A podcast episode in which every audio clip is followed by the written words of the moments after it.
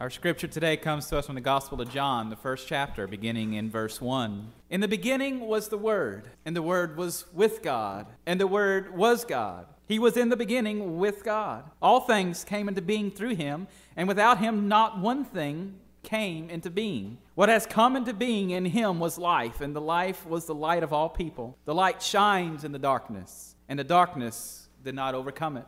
There was a man sent from God whose name was John. He came as a witness to testify to the light, so that all might believe through him. He himself was not the light, but he came to testify to the light. The true light, which enlightens everyone, was coming into the world. He was in the world, and the world came into being through him, yet the world did not know him. He came to what was his own, and his own people did not accept him. But to all who received him, who believed in his name, he gave power to become children of God, who were born not of blood or of the will of the flesh or of the will of man, but of God. And the Word became flesh and lived among us. And we have seen his glory, the glory as of the Father's only Son, full of grace and truth. John testified to him and cried out, This was he of whom I said, He comes after me, ranks ahead of me, because he was before me. From his fullness we have all received grace upon grace. The law indeed was given through Moses, grace and truth came through Jesus Christ. No one has ever seen God. It is God, the only, the only Son, who is close to the Father's heart, who has made him known. This is the word of God for the people of God. Thanks be to God. I invite you to be seated. Let's pray. Lord, open our hearts and minds by the power of your Holy Spirit. Lord, as Scripture is read, as word is proclaimed, help us hear with joy what you say to us this day in your name. Amen.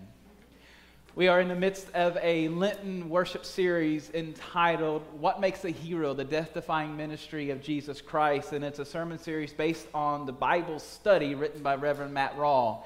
And we continue that today. Next Sunday, we're going to take a one week break from this series and we're going to explore what makes Jesus a king, a different king than all the rest of the kings. And then on Easter Sunday, we're going to conclude this Lenten series with life versus death and resurrection. But today, we continue our series and look at old versus new, and then there's covenant for our opening hymn today, we sing one of my favorites of all time. I think I say that for a lot of the old hymns, don't I not? They're all my favorites of all time. But the one we grew up, the one that we sang for the opening hymn this morning was, was one that I grew up singing a lot. And, and perhaps, you know, you did the same. The Solid Rock is something, is a song close to my heart. And, you know, we sang it just like we've always sung it, the way it's written in the hymnal, the way that we always grew up hearing it. And perhaps it's the only way that you know that this song exists.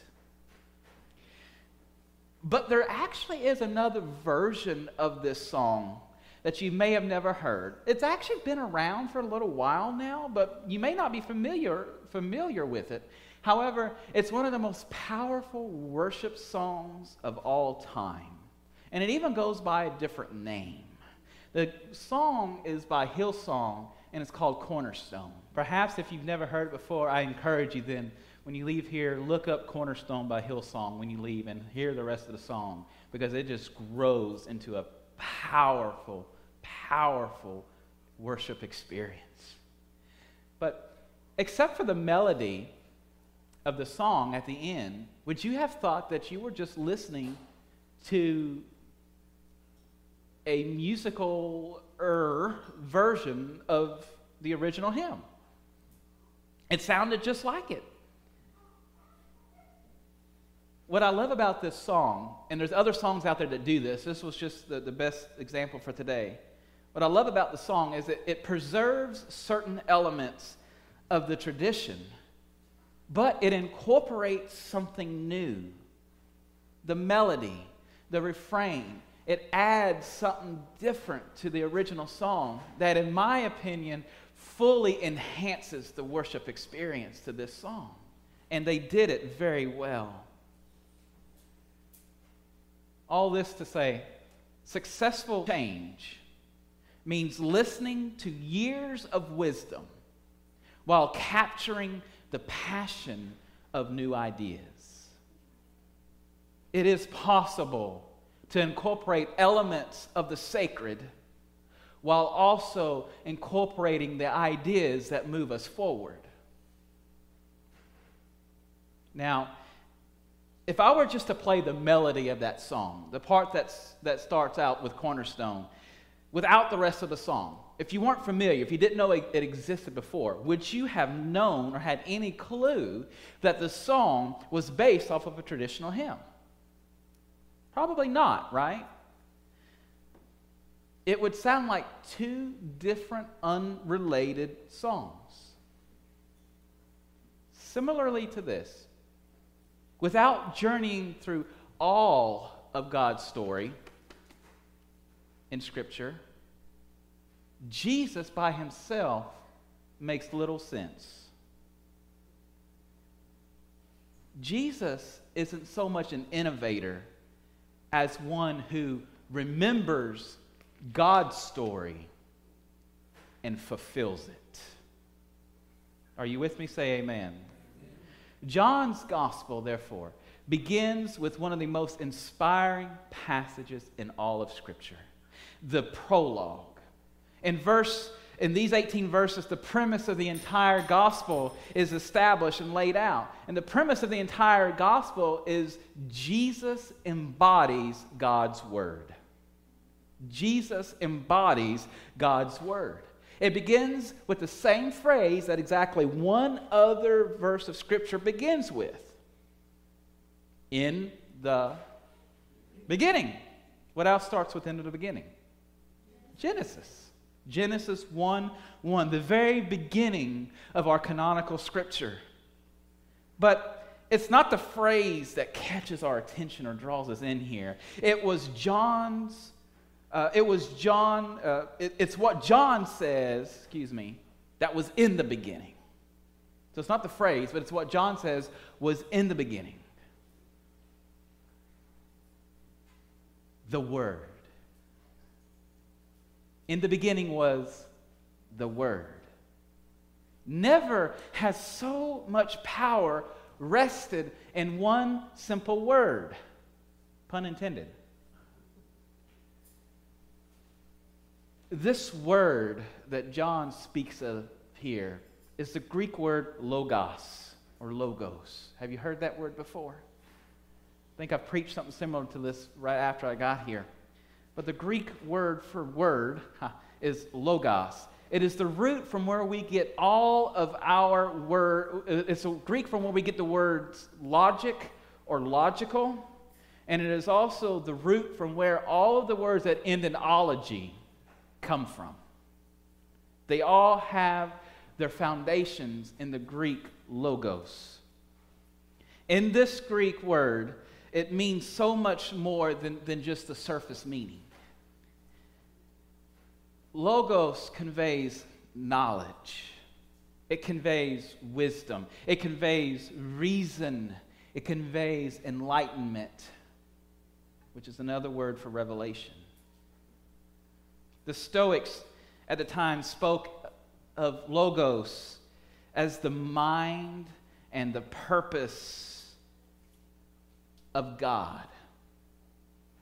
And the mind and the purpose of God that permeates all of creation. When John speaks of mind, uh, speaks of, of word here, John is talking about the mind and the heart of God, the very being of God. In Genesis, God spoke creation into existence. Let there be light was one of his words.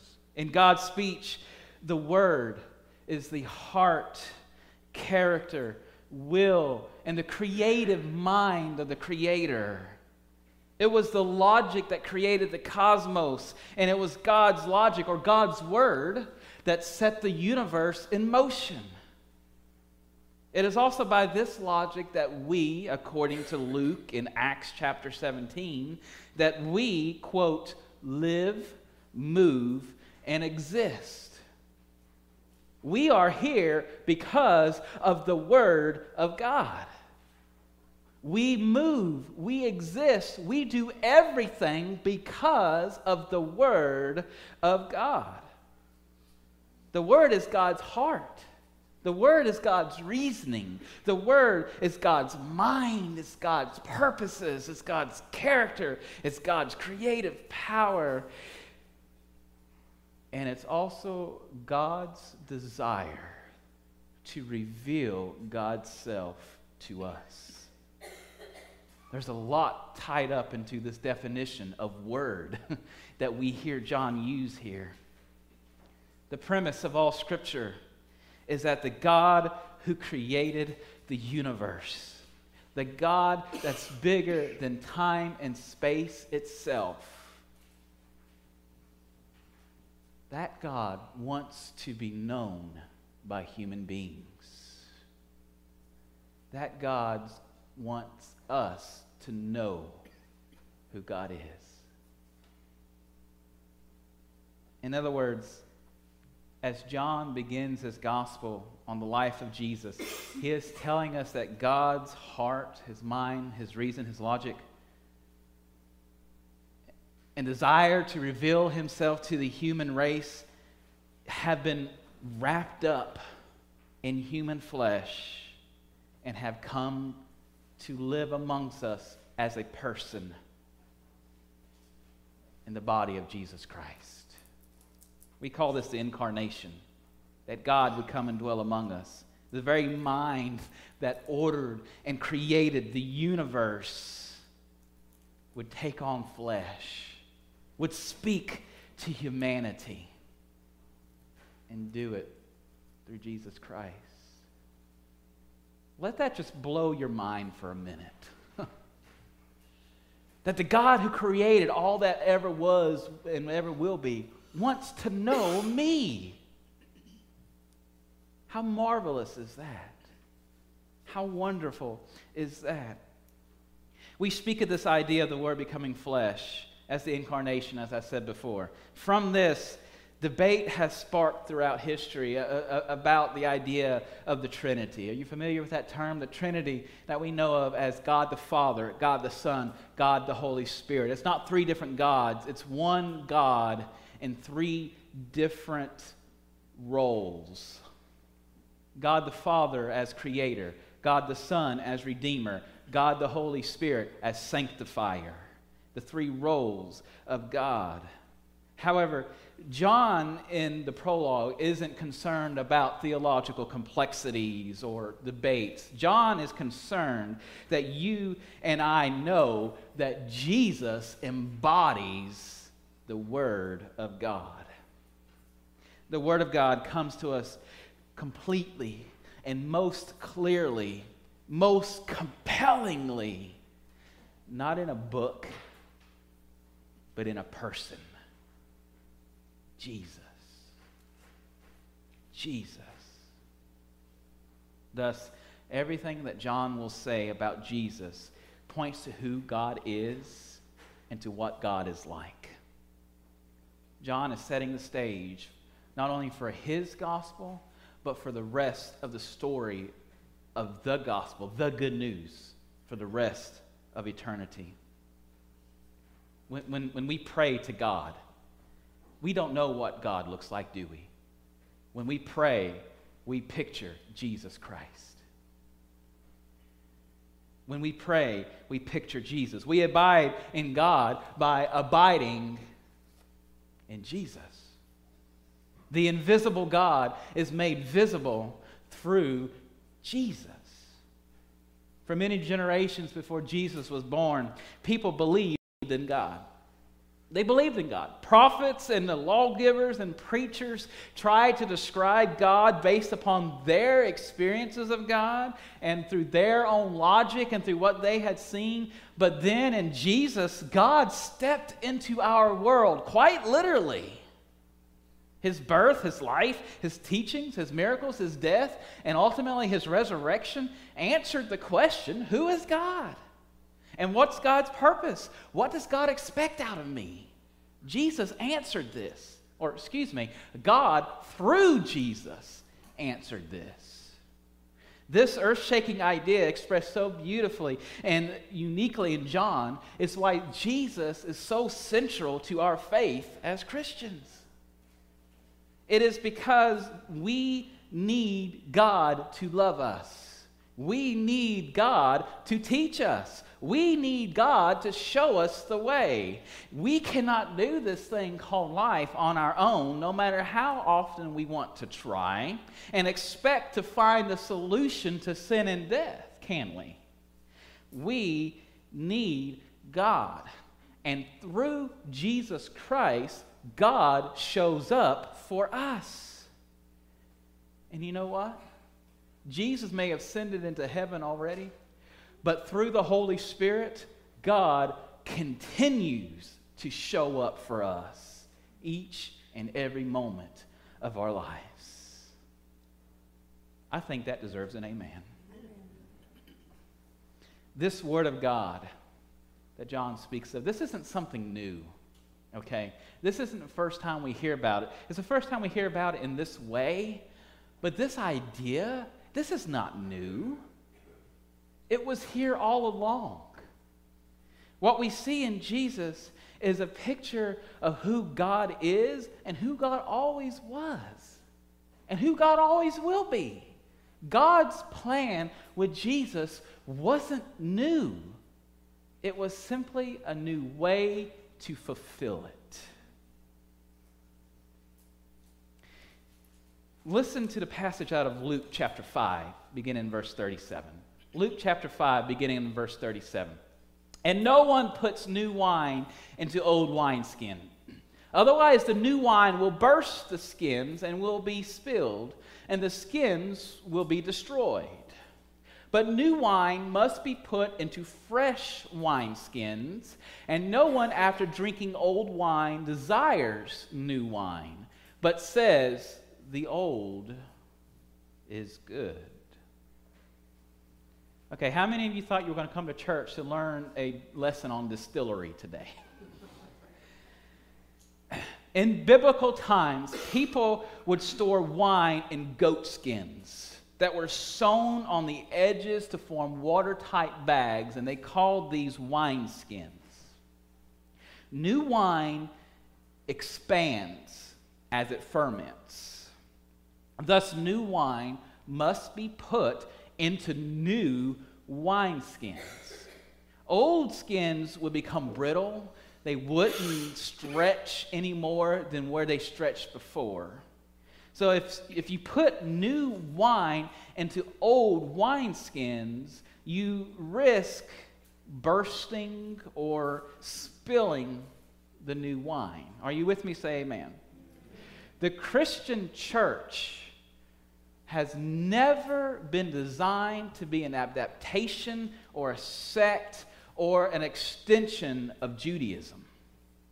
Okay? That was never the intention. Instead, Christ fulfills the intent of the Old Testament.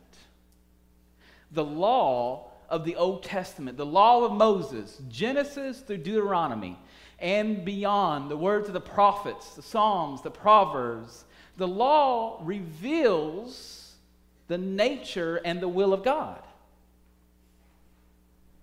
Jesus Christ also reveals the nature and the will of God. But the law could only point to sin and condemnation of sin. The law stopped there. Jesus Christ comes along and gives his life to bring forgiveness of sin and salvation. So Jesus doesn't replace the law. As he says himself in Scripture, I have come not to replace the law, but to fulfill it. This passage speaks of Jesus' entire mission and the new era that he inaugurates by his entrance into human history. Didn't know you could get that much out of a passage on wine and wineskins, could you? The new wine that Jesus is describing here was the newness of the gospel as exemplified in the person of Jesus Christ. The new wine is Jesus. Like old wineskins, I love this part. The old wineskins are the Pharisees, and indeed the entire system of religion, of Judaism at the time, that had become too rigid to accept Jesus. And Jesus could not be contained in their set of traditions and their set of rules. Therefore, the new wine, Jesus, could not be placed into the old system because the old system was not designed to contain Jesus. The old system could not handle the message, the life of Jesus.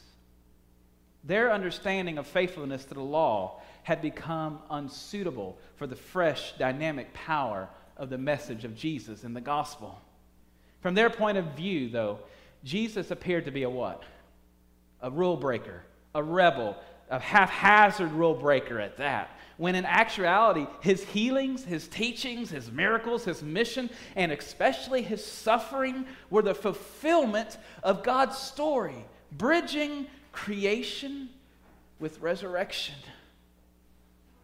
Again, Jesus fulfills the law.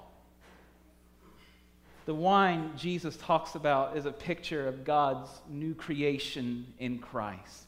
Luke, who spoke of, uh, who, who, wrote, uh, back up, Luke wrote his gospel specifically to the Gentiles. Luke wrote his gospel specifically for Gentile readers, those outside of the Jewish, Jewish faith, okay? So the, desi- the desired audience for Luke was Gentiles. And he emphasized in his entire gospel that being a follower of Christ is a new way of living. It's a new way of living. In fact, Luke is the only gospel in which Jesus, at the Last Supper with his disciples, says that the cup is my blood of the new covenant. And of course, we finish that with poured out for you and for many for the forgiveness of sins. Because Luke is written to outsiders, they were new to God's covenant of grace and mercy and love. In other words, it's not that God's plan it's not that the covenant was new, rather, Luke's community was newly welcomed. It's not that the idea of what God wanted to fulfill was new. Before, the law only contained it to Jews. With Christ, Luke is saying, You are now all welcomed into this life, into this way of being. And for you over here who knew the old ways, and for you over here who never knew the old ways, so it's brand new to you too. But for all people, it is a new way of living. It is a new covenant. I love the word covenant. You know what covenant means? You've probably heard this word used throughout Scripture. We have covenants from Genesis all the way to the end. The word covenant is another word to say a promise. But the difference, and I use this at weddings, the difference between an agreement such as a covenant versus an agreement such as a contract is a contract has a certain beginning and end date with certain uh, uh, terms that must be fulfilled in order for the end to come, correct? A covenant has a certain beginning date and it has terms, but guess what? A covenant lasts for perpetuity, it lasts forever. Not even God and God's self will end the covenant that God set with humanity. Therefore, Christ was in the beginning with God, in the mind of God, older than time itself. But the covenant established on the cross and in the empty tomb offers us a new life rooted not in rules and regulations of the law, but in mercy and forgiveness and grace and love. This was the mission of Jesus Christ. There was the new way. There was, uh, excuse me, there was the old way. There was the new way. And now there is the covenant way that fulfills them both. And it was fulfilled through the life, death, and resurrection of Jesus Christ. This is the gospel message, folks. The, the Old Testament, it tells the story of the lead up to the greatest gift that we have ever been given. The Old Testament is part of the story, it matters. It is part of Scripture, it can be trusted. The old matters, the new matters. Because this is how we are forgiven of our sins. We no longer have to make the sacrifices that they did back in the Old Testament because of Jesus Christ. So the old matters. It's part of the story, right? But the New Testament fulfills the story of the old, it brings them together as one story.